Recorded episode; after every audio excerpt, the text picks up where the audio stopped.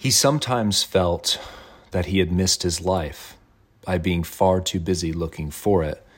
Searching the distance, he often turned to find that he had passed some milestone unaware, and someone else was walking next to him. First friends, then lovers, now children and a wife.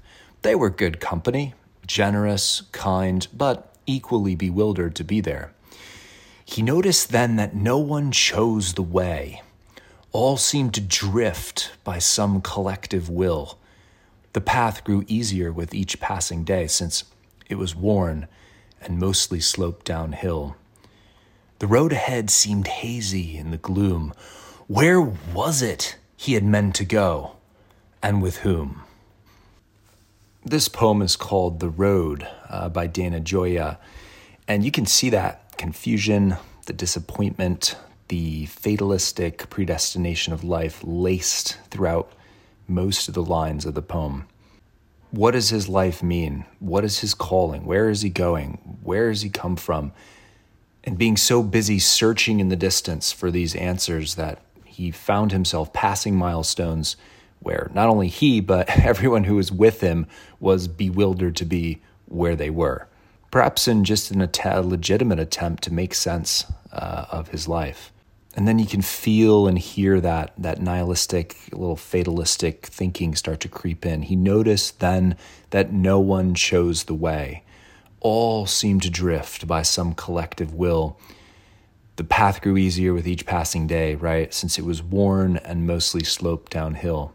And at least in my life i've i've felt some of many of those feelings. And i felt where they they've come from is the desires i have that get disappointed. Um, and they could be bad desires. Um, but oftentimes I've just found they're good desires. Things I want to do with my life for God, ways I want to use my gifts, things we so passionately feel we might even say that they're from God Himself. And then after pursuing them for weeks and months, and the months bleed into years and years and years, and all we can say at the end of it is, the road ahead seemed hazy in the gloom. Where was it I had meant to go? And with whom? And so I wanted to share with you uh, this second poem called The Death of a Dream. And this is by Douglas McKelvey.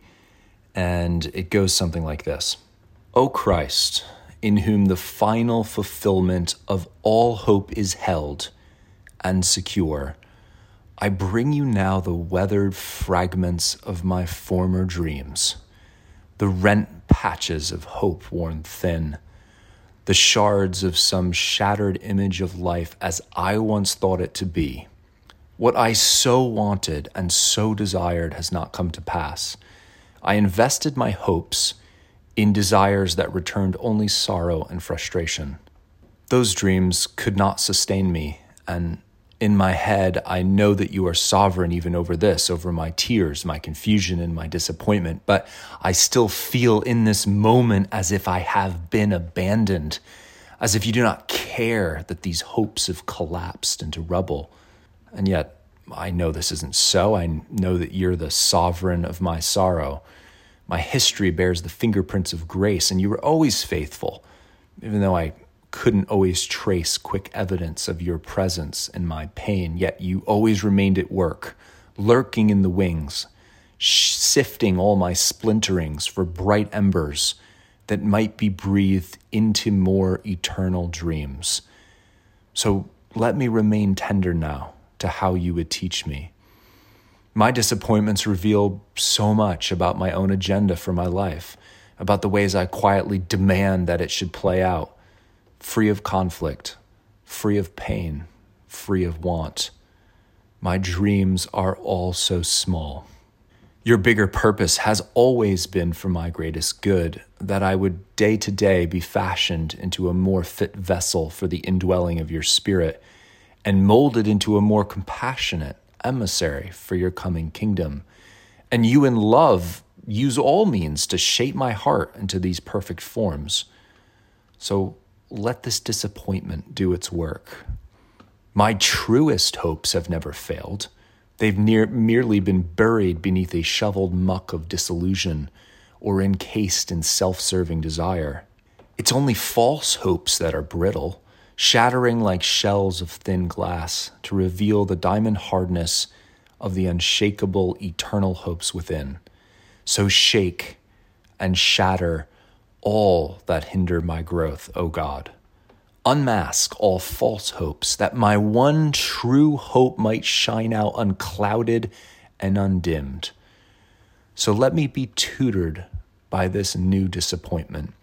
Let me listen to its holy whisper, that I may release at last these lesser dreams, that I might embrace the better dreams you dreamed for me and for your people, for your kingdom and for your creation. Let me join myself to these investing all hope in the one hope that will never come undone or betray those who place their trust in it. Teach me to hope, O Lord, always and only in you. You are the king of my collapse. You answer not what I demand, but what I do not even know to ask. Now take this dream, this husk, this chaff of my desire, and give it back reformed and remade according to your better vision or do not give it back at all. Here in the ruins of my wrecked expectations, let me make this one confession Not my dreams, O Lord, not my dreams, but yours. Be done.